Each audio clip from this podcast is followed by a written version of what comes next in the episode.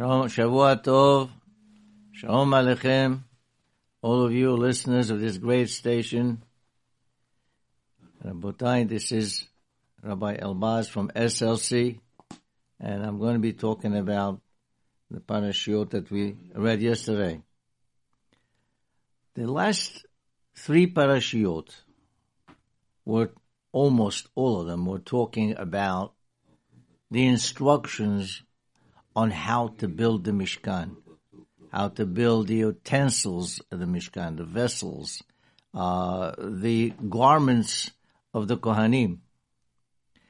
The two parashiot that we read yesterday are talking about the implementation of those instructions, the actual doing, the fabricating of the uh, Mishkan itself.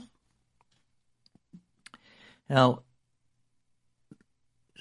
in the smack in the middle of these two parashiot, the Torah inserts a couple of pesukim that has to do with Shabbat.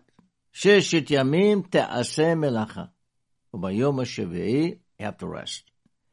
Now, even last week, in the parasha, Ki Tisa, he spoke about Shabbat. Achet Shabbatai tishmoru. V'shamru b'nezet Shabbat.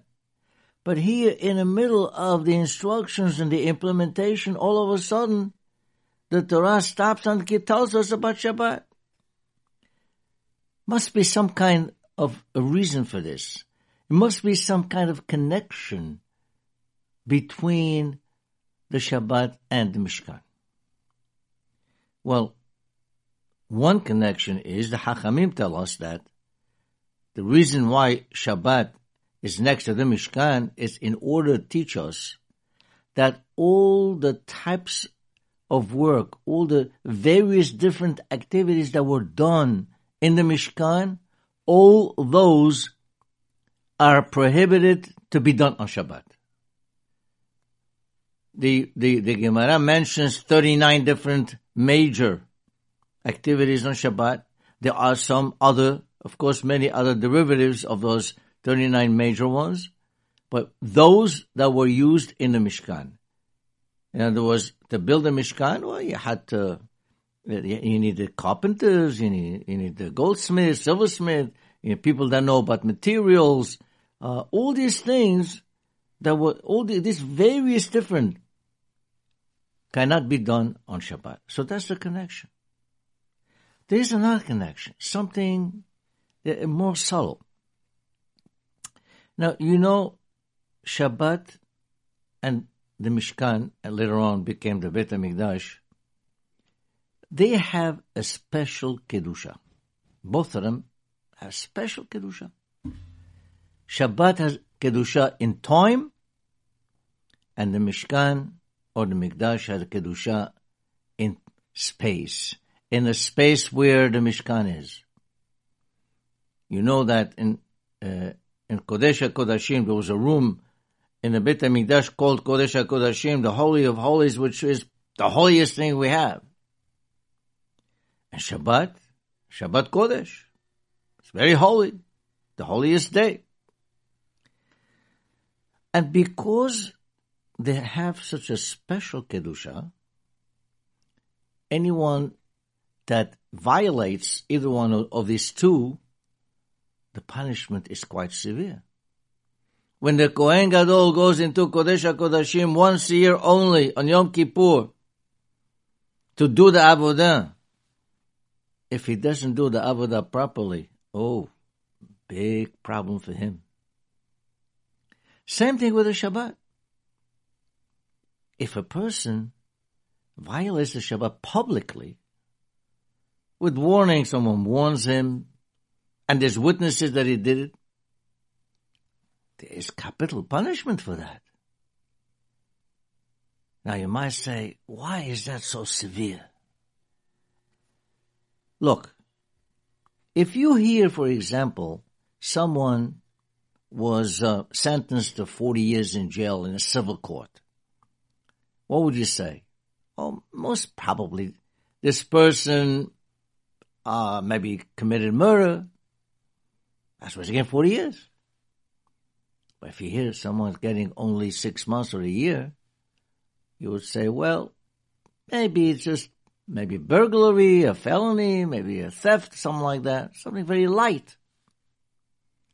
Now, here you're getting capital punishment for something. A person, for example, cooks an egg on Shabbat.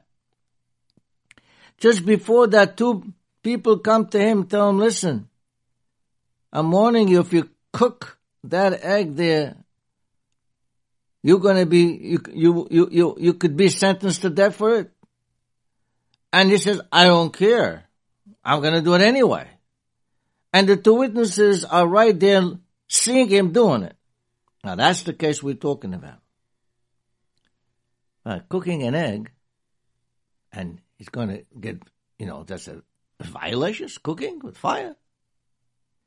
Now, let me add over here uh, uh, on a tangent here that this kind of thing hardly ever happened. You know, the Gemara says that uh, a, a, a beit din that sentenced someone uh, to death uh, once in 70 years was a cruel beit din. So it happened very, very rarely, simply because the warning has to be at that particular time and it has to be two witnesses right there. It's not so simple to have these conditions. But at any rate, what's the idea behind giving such severe punishment for violating the Shabbat? Well, let me give you an illustration. Let's say someone breaks a leg. The bone is dislocated. He goes to the hospital and the uh, the surgeon comes and he looks and he says, "Okay, hold still." And he moves around the leg somehow, puts it, snaps it right back into place.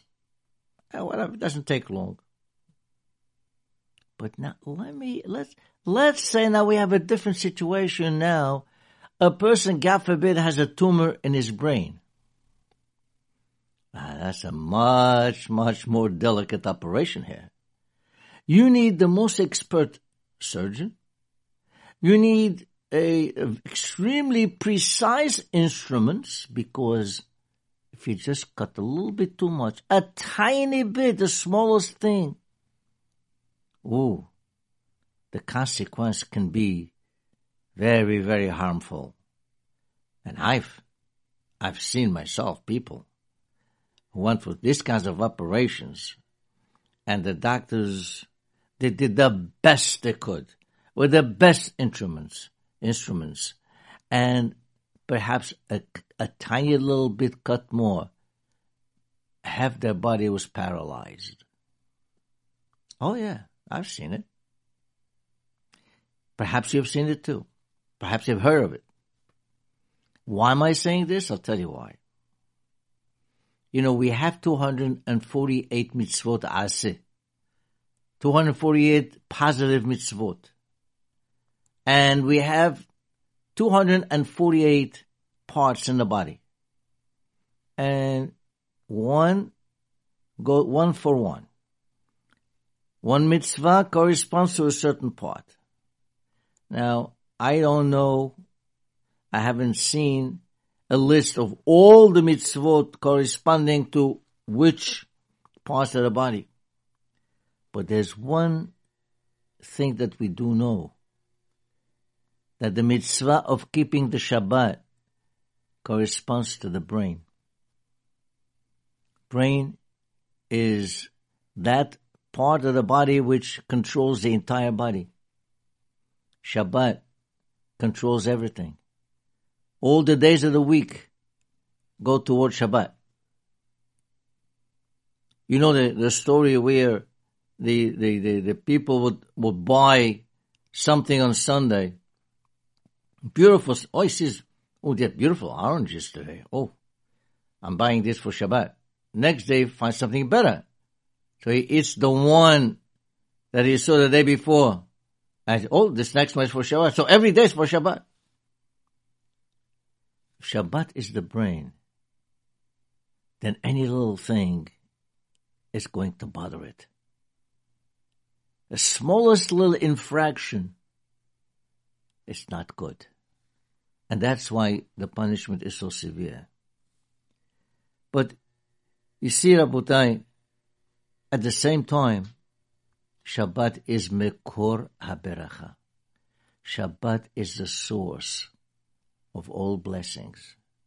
We say, Likrat Shabbat lechu v'nelcha, ki Mekor HaBeracha. Very important. The person who keeps the Shabbat, the beautiful beracha. You know, if a, uh, let's say you invite a very big rabbi to come to your house for Shabbat. And somebody very famous. Oh, you, you do the best you can. You, you decorate your home. You get the, the best food, uh, uh, the, the best dishes, the best everything. Because he's going to come and give you a beracha also, this big rabbi. Well, let me tell you, what if I told you that on Friday night when you come back from shul, you have something even more interesting than that. More super. When you come back from shul, you have two malachim that are coming with you. There's a good malach and the bad one. And they both escort you home. And when the good malach sees, hey, everything is okay, everything is set up, table is set up, the lights on the table, and the food is prepared, everything is done. Then he gives you a beracha.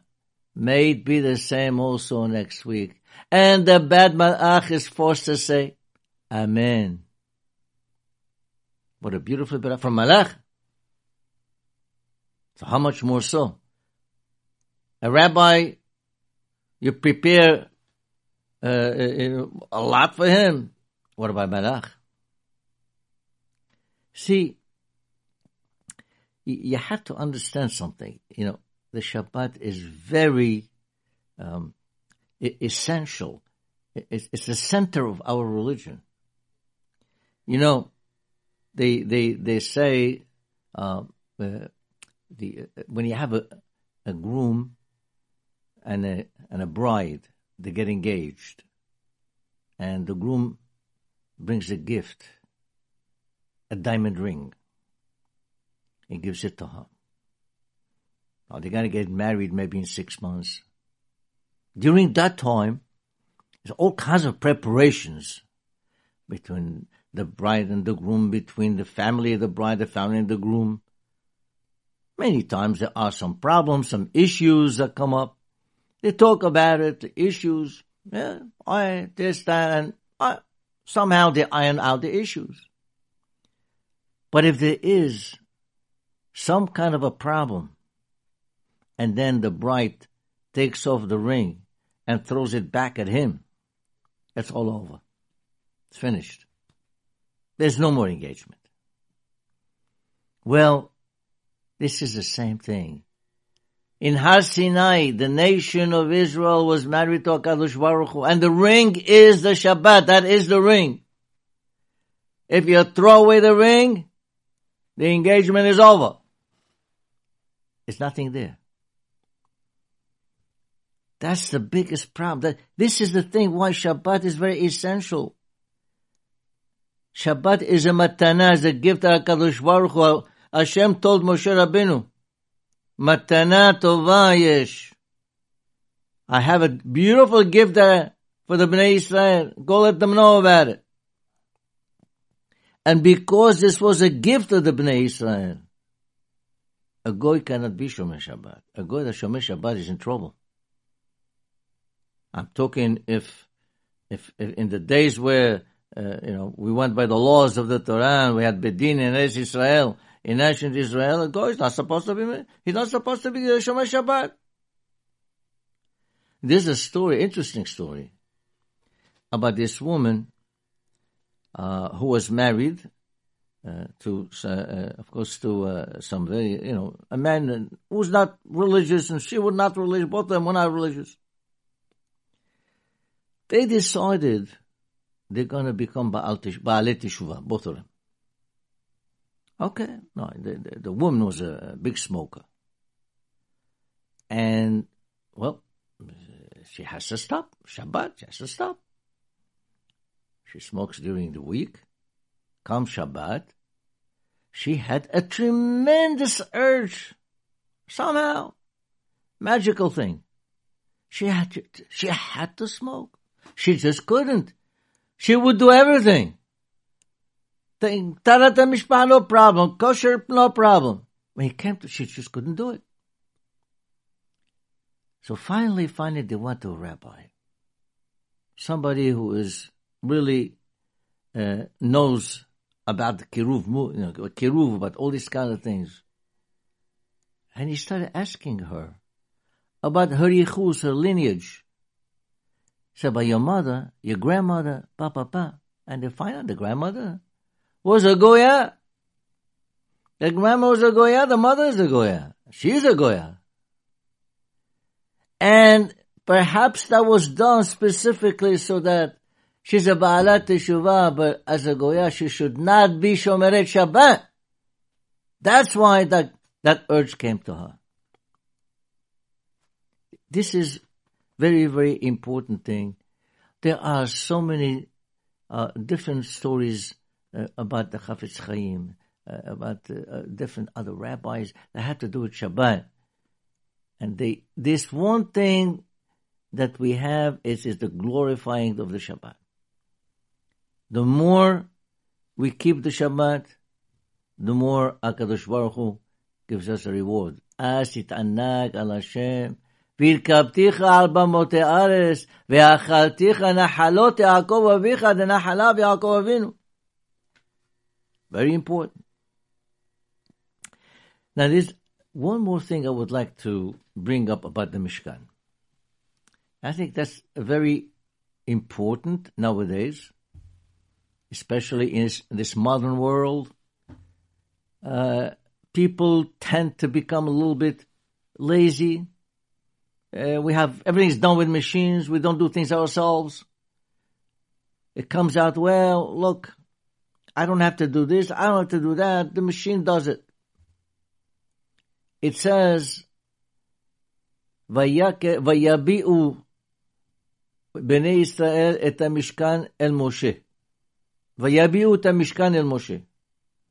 Who brought the Mishkan to Moshe? The bnei Israel. What does that mean?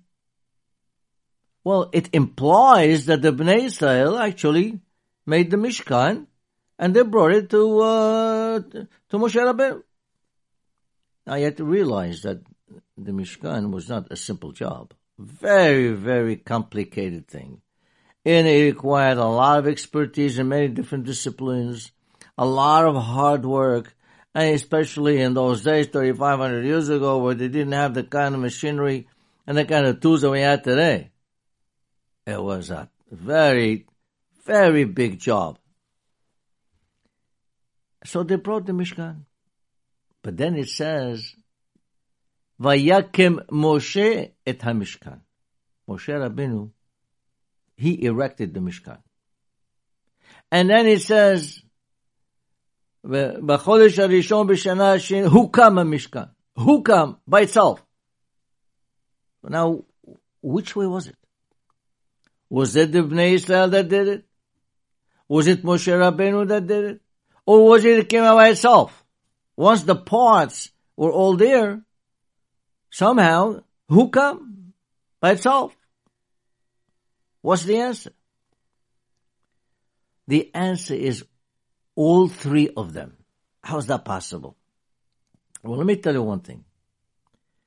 One of the things we know is that if a person tries very hard to do a certain mitzvah, he really, not just thinking about it, thinking is nothing. He actually tries. And he puts in all the effort required in order to do a mitzvah. And then it just, it didn't work out. He didn't, he, he could not, he could not uh, do that mitzvah. He gets the reward. The same reward as if a person did it. That's a very important thing. You know, if you want, you want to go to the shul in the morning, you could say to yourself, oh, ah, forget it. raining outside, it's snowing outside. He said, you can do it that way. I have to take my car because the shul is a little bit away, a couple of miles away. You're not in the city. Now, on the other hand, if you get up in the morning and you shower, you put your clothes on, you go to your car and you try, yeah, you go with the car and you, you go ahead, you drive, and all of a sudden there's a tremendous uh, uh, uh, traffic and you couldn't get to shul on time. Well, you've done your best. You tried. And if you try it, HaKadosh Baruch Hu helps. Now here's what happened here is the following. The Bnei Israel really spent big effort and work and time in order to make all those parts. And they were trying to put the parts together. Rashi brings the Midrash. But they couldn't. They just couldn't. It was too heavy for them. Those beams were extremely heavy. So they went to Moshe Rabbeinu. Moshe, you know, look, we tried our best. We can't do it. Moshe Rabbeinu is also human. He couldn't do it. He says to Moshe, he said, Kadosh Baruch Hu, what shall I do? So I said, Hashem told him, go ahead, try to pick it up, and don't worry, I'll help. As soon as he tried, all of a sudden, lo and behold, a miracle, and everything went, the beams went straight up, everything went together. Hukam Mishkan. So all three, yes, Vayabiu, they brought in, they made all the effort, because they made all the effort, it's like if they did it themselves. At the same time, Moshe Rabin, Vayakem Moshe, Moshe Rabin also tried. And at the end, what happened? HaKadosh Baruch Hu helped. There is siyata dishmaya. It's always siyata dishmaya. When you try to do something, HaKadosh Baruch Hu will help. You know, I've been in this neighborhood here many, many years. Over about 50 years.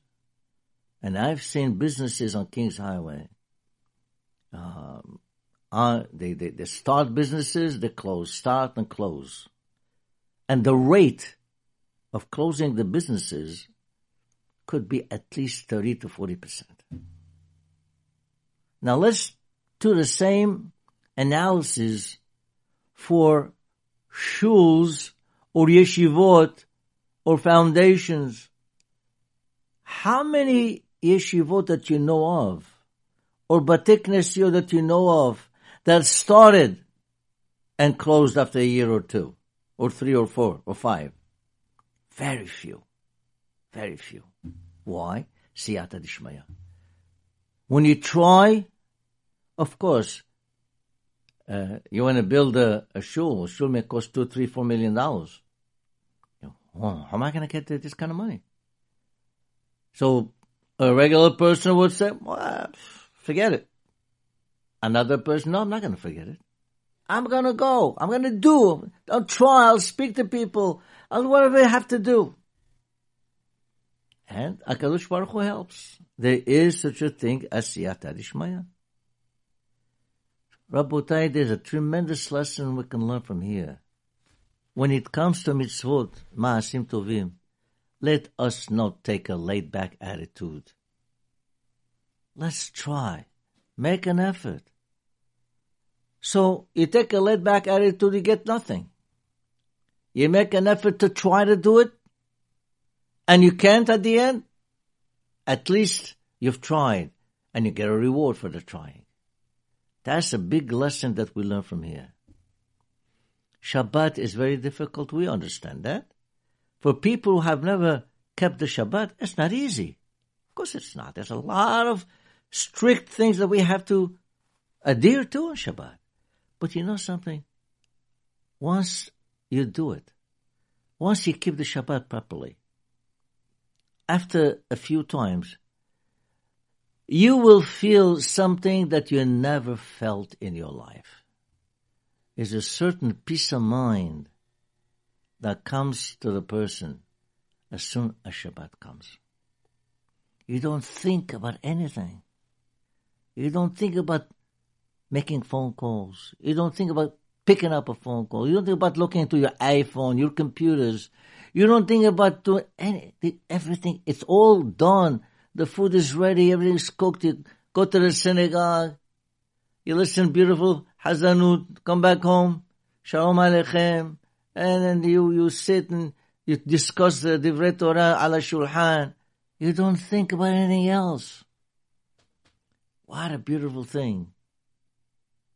But that's, that's the, the Kedusha of Shabbat. That's the spiritual part of the Shabbat. There is Ta'anug, which is physical. Of course, we have to eat better, we have to sleep better and so on. But it's the spiritual type. And this is why Shabbat is central to our religion.